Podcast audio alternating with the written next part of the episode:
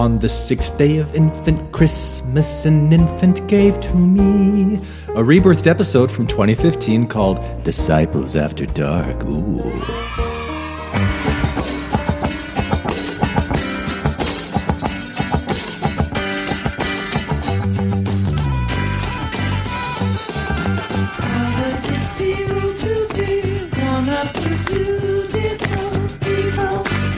And we thank thee humbly for thy abundance of blessings to us.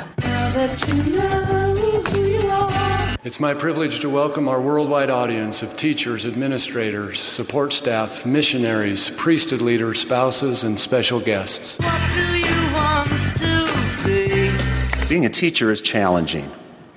One challenge I've noticed in some teachers is the tendency we feel that we're not good enough, talented enough, or powerful enough to do what we've been asked to do.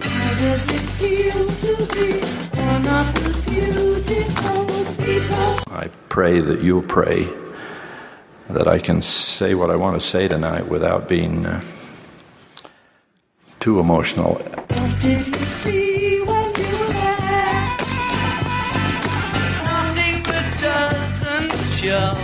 Help your students be not afraid. Only believe in marriage and family in these last days. Lucifer will make that harder and harder to do.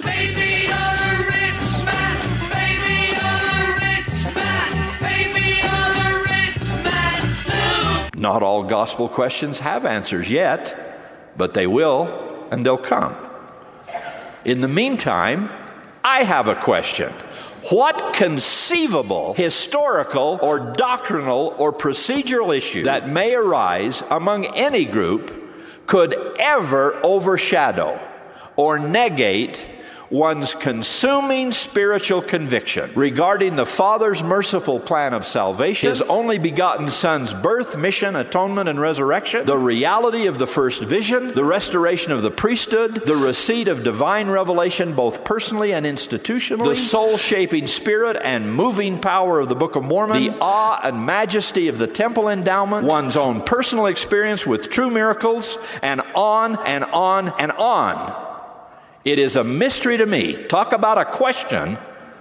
It is a mystery to me how those majestic, eternal, first level truths, so central to the grandeur of the whole gospel message, can be set aside or completely dismissed by some in favor of obsessing over second or third or fourth level pieces of that whole.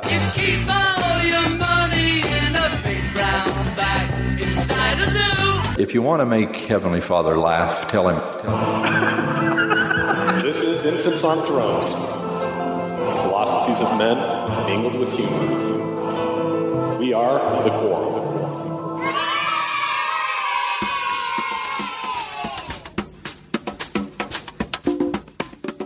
Welcome back to Infants on Thrones. I'm Glenn Ostlund, and on February 6th, 2015, Elder President Apostle Disciple Man Jeffrey R. Holland spoke to a group of CES instructors around the world. They called it an evening with the general authority. And man, were those people in that tabernacle stoked. I listened to it twice. I chewed it up, I swallowed it, digestion set in, and well, here's our version of how that whole evening with the general authority went down. So sit back, relax, and prepare to feel the Spirit as Infants on Thrones humbly presents Disciples After Dark.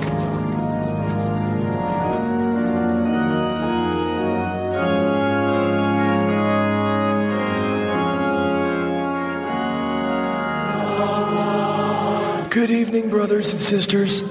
I'm addressing you right now because I'm pretty much in charge of all of you here.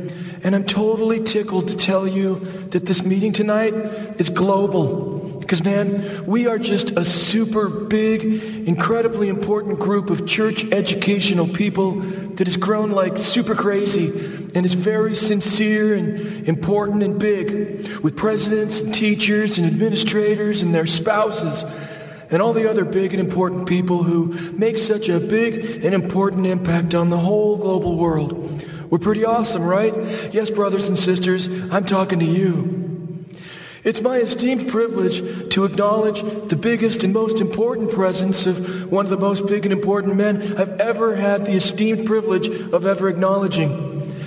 Hey there, elder, president, apostle, disciple, man, and personal witness of an even bigger, more important guy. I acknowledge you. We will now sing the hymn, More, More, More, More, Give Me, and I want it right now.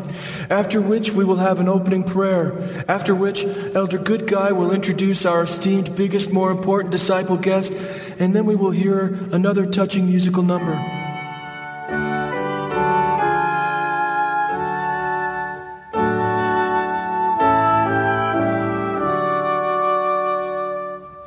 More self righteousness give me. More, passive aggressive recognition of my superior moral outlook on life. More sand to bury my head in. More plastic friendliness to mask the stench of my contempt for others. More money for spending. More apps and gadgets for my smartphone. Ways to get through another Sunday.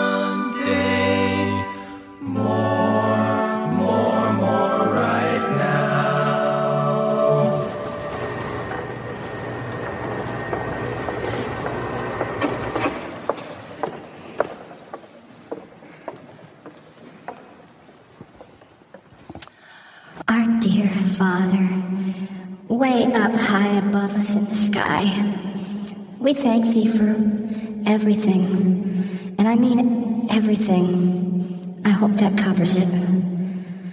But just in case, we're especially thankful to be blessed, to be honored, to be in the amazing, esteemed presence of Elder President Disciple Man, who is just so big and important. Seriously, I'm so excited about this, I can hardly stand it.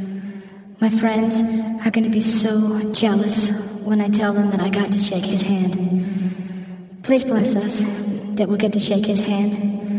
And by all means, keep hastening this big and important global work that we are so humbly engaged in, tirelessly, with dedication. I don't even know how we do it sometimes.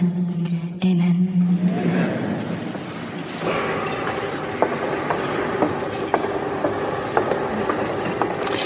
Hey everyone. It's super great to be here and to help us all maintain this reverent atmosphere. Reverence just seriously kicks ass. Am I right? So does diligence. Man, diligence is just the bomb. And you know what else kicks ass? You guys do. All you guys. Every single one of you. Yeah, that's what I'm talking about. And your spouses, too. but let's get real for a minute here, all right? Because one thing I see in a lot of you guys is a serious lack of confidence. And that just bums everyone out. Some of you think that you're not good enough or smart enough or that doggone it, your students don't like you. But chin up. As church educational instructors, what you do kicks serious ass. No one gives those snotty nosed brat kids as much hope for the future that maybe they might actually turn out okay than you do. So chin up, all right? Because look at the Book of Mormon. Remember that time when Moroni was all, Hey God, you made the brother of Jared mighty in writing, but you made it hard for us to write. And the people, well, they might make fun of us for that. Remember when Moroni said that? And that was awesome. But see, he totally had moments of self doubt too, so you guys totally shouldn't. Because you're the most big and important people in these snotty nosed brat kids' lives. You guys seriously kick ass. But this next guy I'm introducing right now, well, he kicks even more serious ass. I think we all know that, right? It's Elder President Disciple Man. So let's give it up for him. He seriously rocks. But first, Let's sing again, because, you know, we need to set the stage for what a totally big and important guy this next guy is, okay?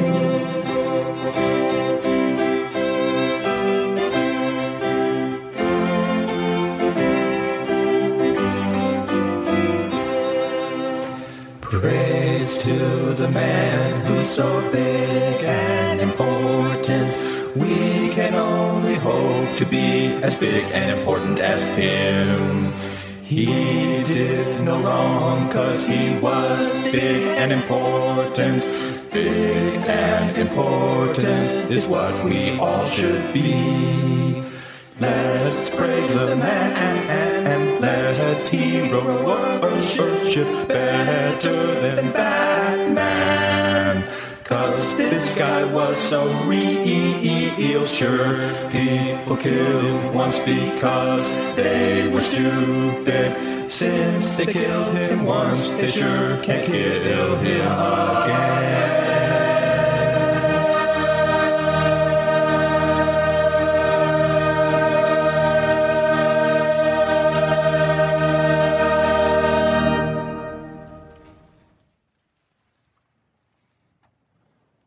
My emotions have been seriously stirred by the amazing, big, and important hymns we have heard. They're two of my favorite hymns and definitely two of yours. You should all pat yourselves on the back for that, because I'm usually pretty much beyond feeling. So I pray that you'll pray that I can say what I need to say tonight without being too emotional. You know, I know you guys look at me and at my calling and that I'm totally a hero to you. But you guys are my heroes.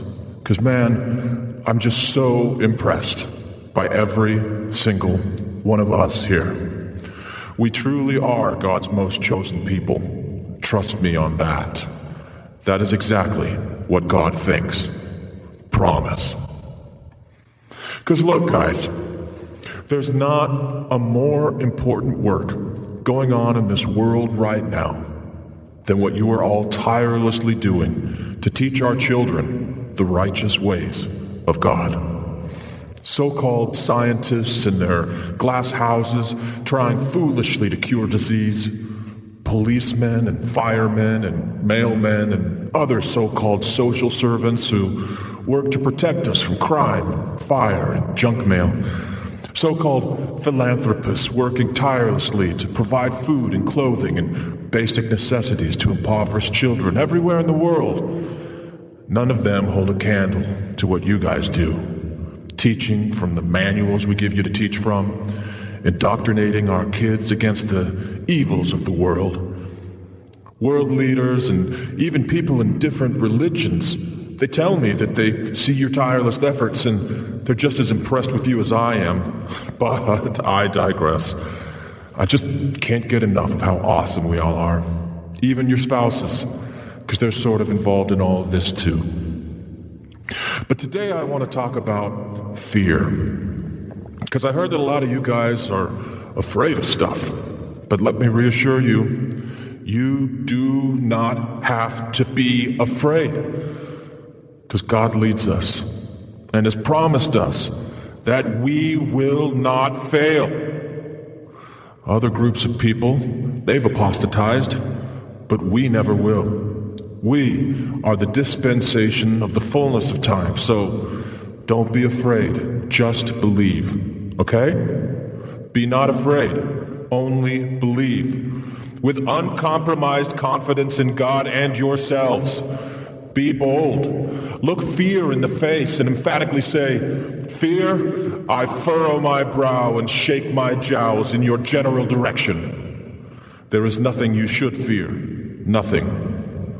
So I'm going to tell you for a few minutes to forcibly arm yourselves with an uncompromised confidence in God to demand that you summon full confidence in yourselves and build full confidence in your students by teaching with conviction and optimism that the gospel of Jesus Christ is the most certain, the most secure, the most reliable, and the most rewarding truth on earth and in heaven, in time and in eternity. I ask you to teach that nothing, not anything, not anyone, not any influence will keep this church from fulfilling its mission and realizing its destiny set from before the foundation of the world. Ours is that fail safe, inexorable, indestructible dispensation of the fullness of the gospel. Our youth have no need to be afraid or tentative about themselves or about their future. What they do need is to believe and to rise up to make the most of the remarkable day in which we live. What a secure thought that is. What a day in which to live. What a day to cut through fear or faint heartedness.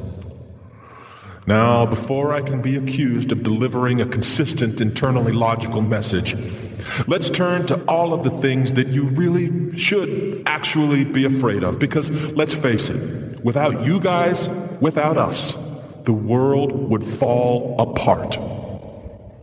Governments, economies, industries, and institutions will crumble. Societies and cultures will become a quagmire of chaos and insecurity. Nevertheless, through it all, the gospel of Jesus Christ and the church of Jesus Christ of Latter day Saints that bears that gospel to the world will stand triumphant. It's already been written in the victory books. But that does not get you off the hook because if you fail, the world fails with you. Kids these days, man, what is up with them? They don't want to get married, they don't want to accept responsibility. And the ones that do want to get married, the homos, well, what's up with that? We have our work cut out for us to preserve the traditional institution of marriage before it crumbles like a molting dodo bird, losing all its feathers. And what's up with the so called moral compass of the youth today? Why aren't they standing on a more firm foundation? We've been singing about it since they were little. Sure, people have questions about the gospel, and we recently hit a whole buttload of essays on the church website to show people how to sweep these questions under the rug of ignorance with the broom of faith. But look, I have a question for people who just won't stop nitpicking at these so called questions that, come on, just believe. Because what conceivable historical or doctrinal procedural issue that may arise among any group could ever overshadow or negate one's consuming spiritual conviction regarding the Father's merciful plan of salvation, his only begotten Son's birth, the mission and atonement and resurrection? What conceivable thing could possibly overshadow the reality of the first vision, the restoration of the priesthood, the receipt of the divine revelation, both personally and institutionally? What conceivable issue or question could overshadow or negate the soul shaping spirit and moving power of the Book of Mormon, the awe and majesty of the temple endowment, one's own personal experience with true miracles, and on and on and on? Talk about a question. And there's only one answer to that, people. Only the most least talented, only the most least articulate, the most least intelligent thinkers, the most least likely to take a stand against abuse against the church, and the most least courageous people will thrive perpetuating questions such as these when, look, we've already given you the answer. Just believe. Because no historical issue could ever overshadow or negate my acceptance of the prophet Joseph Smith not even the fact of his marriage to a nearly 15 year old girl that we talked about in one of those essays on our website. Not even the fact that it was more than just a spiritual marriage, but it was also a physical marriage, which means that they had sex. Because it doesn't matter to my big and important testimony, one jot nor tittle, where historically the prophet put his penis because if the prophet put his penis in a nearly 15 year old vagina, or anywhere else for that matter, then that nearly 15 year old vagina is exactly where the Lord wanted that prophet's penis to be put. Because men are that they might have joy, and women are that men might have even more joy. And the more women, the better. So, look, guys, just remember how big and important you all are. And nothing can change that. And remember that God thinks so too. Trust me, He just does. And He just wants you to believe. And remember that there's nothing to be afraid of, except for the things that we do have to be afraid of. But just believe. Because seriously, we've already come this far and committed so much to being right that, well, let's just be right and important and big. Am I right? Amen already. Now sing the closing song.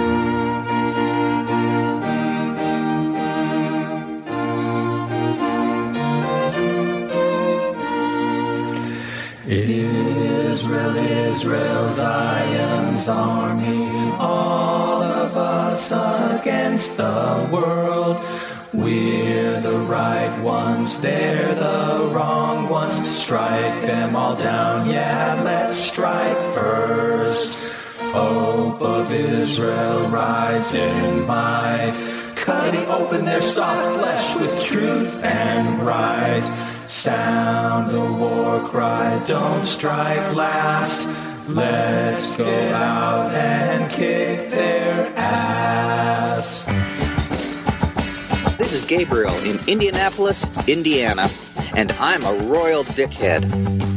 I wasn't born and raised a dickhead, but I've been adopted into the dickhead tribe with the same power and efficacy as if I had been born into it.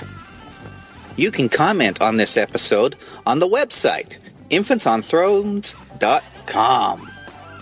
And if you really like what you hear, give the quorum a five star rating and write a short review on iTunes like I didn't. Because I'm not only a dickhead, I'm also a freeloader. Anyone for the closing prayer?